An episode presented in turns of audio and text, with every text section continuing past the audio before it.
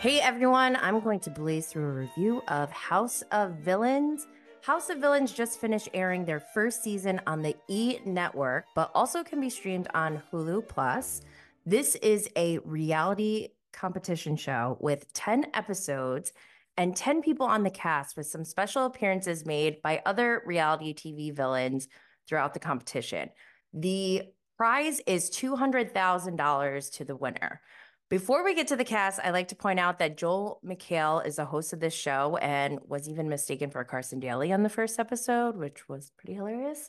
But regardless of that, I thought he did a fantastic job as a host, and I hope he comes back for season two, which I fully expect to happen because this show was good. All right, so who's on the cast? First, we have Omarosa. Omarosa was on The Apprentice. She's a big time Trumper. She used to work for Trump.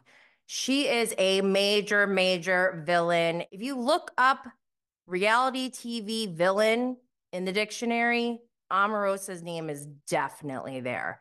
But I'm not sure if I myself personally have ever seen a more true villain on reality TV than Omarosa. She still had, like, there's, not one moment I don't think where I felt like, oh, she's like a normal person, like she's a villain. Moving on, Anfisa.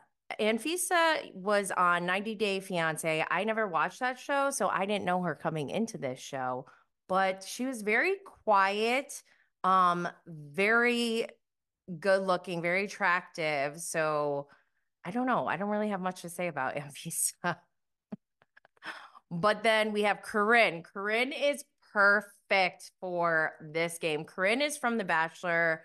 I didn't I don't watch any of the Bachelor shows either, so I didn't know who she was coming in, but she seemed like a normal person. Like I would have befriended her for sure. She was very like, "Hi, I'm Corinne." And I didn't see what the issue was like or why she would be a villain. If anything, out of the entire group, she's probably maybe one of the least villain like out of them all.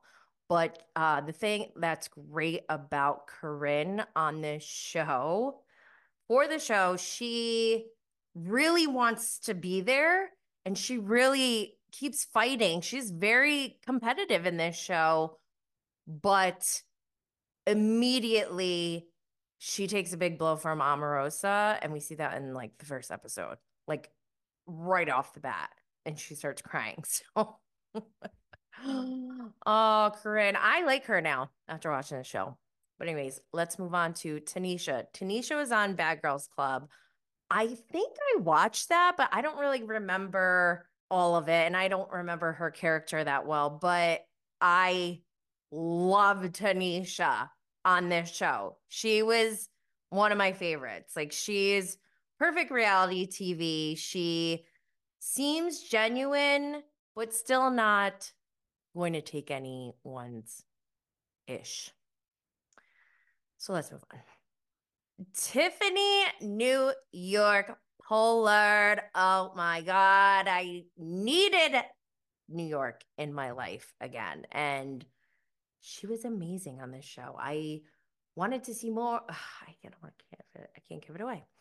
Um, New York shocked me I was not expecting New York to be as soft, actually, as she seemed to be. She wasn't like completely soft, though. She was still her same old, you know, New York badass. But there were moments, you know, that I was like kind of surprised. So loved, loved it.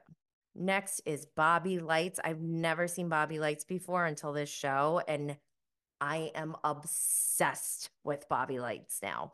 He was probably my favorite, most entertaining on this show. There was one night when he gets drunk and he's like, Come on, I'm bored. Let's go mess with New York. And literally just starts a fight with her over nothing. It was just, it was too good. We also have Johnny Bananas. So Johnny Bananas has done 21 seasons of MTV's The Challenge. Is that what it's called?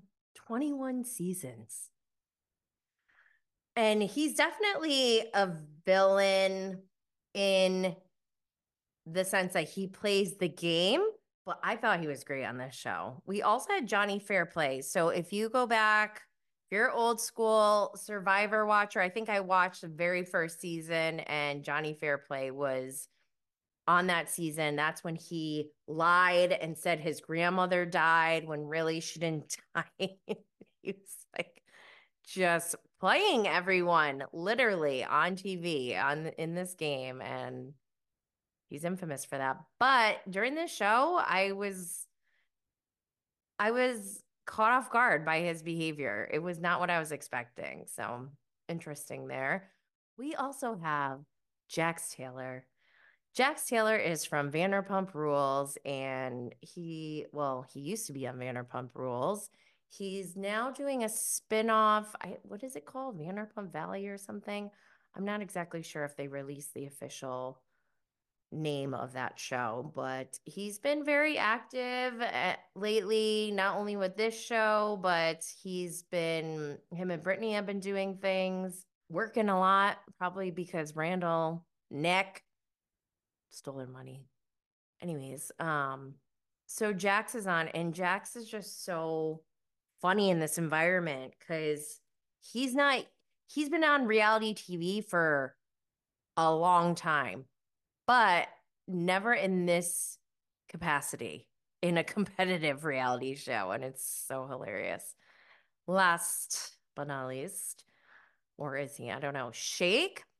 He was on Love is Blind. I never watched that show either. So I didn't know who he was or why he even was a villain. And as the show progressed, I started to see why he's a villain. And he's actually very entertaining to watch it was interesting watching the dynamics, and I don't want to give away too much, so I'll stop there, but I'll give my thoughts. One, I love, love, love this cast. They're all hilarious. Them interacting together is hilarious. And let's be honest, we love to see a villain lose. And the great thing about this show is we get the opportunity to see a villain lose in every single episode. But better yet, we get to see them compete against each other. And I've said this before mutual disdain brings people together. It's just human nature. But what I also love about this show is the competitive aspect. I'm not really, like I said, I don't watch like, I don't know, is The Bachelor a competitive show? I don't really watch competitive shows that much. So when I do, it usually means that it's really good. like there is something different about it. And I want to compare this almost to the Traitors. I don't know if it was as good as the Traitors because Kate Chastain was so, so good in the Traitors. And the second season of the Traitors is coming up soon with Larsa Pippen, Marcus Jordan, Mercedes from Shahs of Sunset. And I forgot who else is on it, but it's I think it's gonna be great.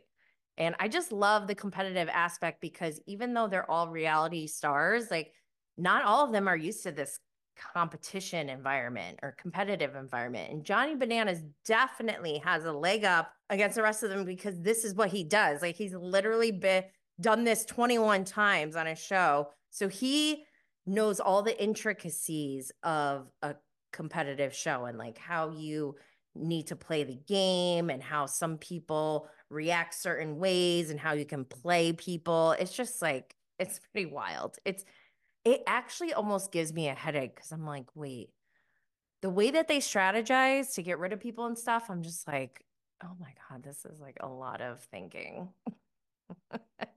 but it's so great. One area for improvement, I loved the villain visits. We had Danielle Staub, Spencer Pratt, Abby Lee Miller, Chef Ben from Below Deck, and even Carole Baskin.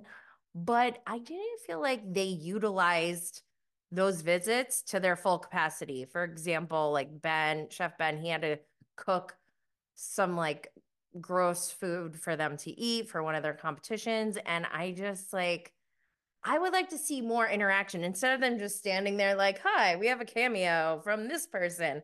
I would like to see more interaction from their guests, but not like Danielle Staub, who wouldn't leave. Like they were ready to go to bed and she was just like lingering in the house. It was so weird. In the best way, though. And overall, I think this is a great show. I think it's hilarious and definitely worth the binge. If there's a season two, which I hope there is, I'll definitely be watching.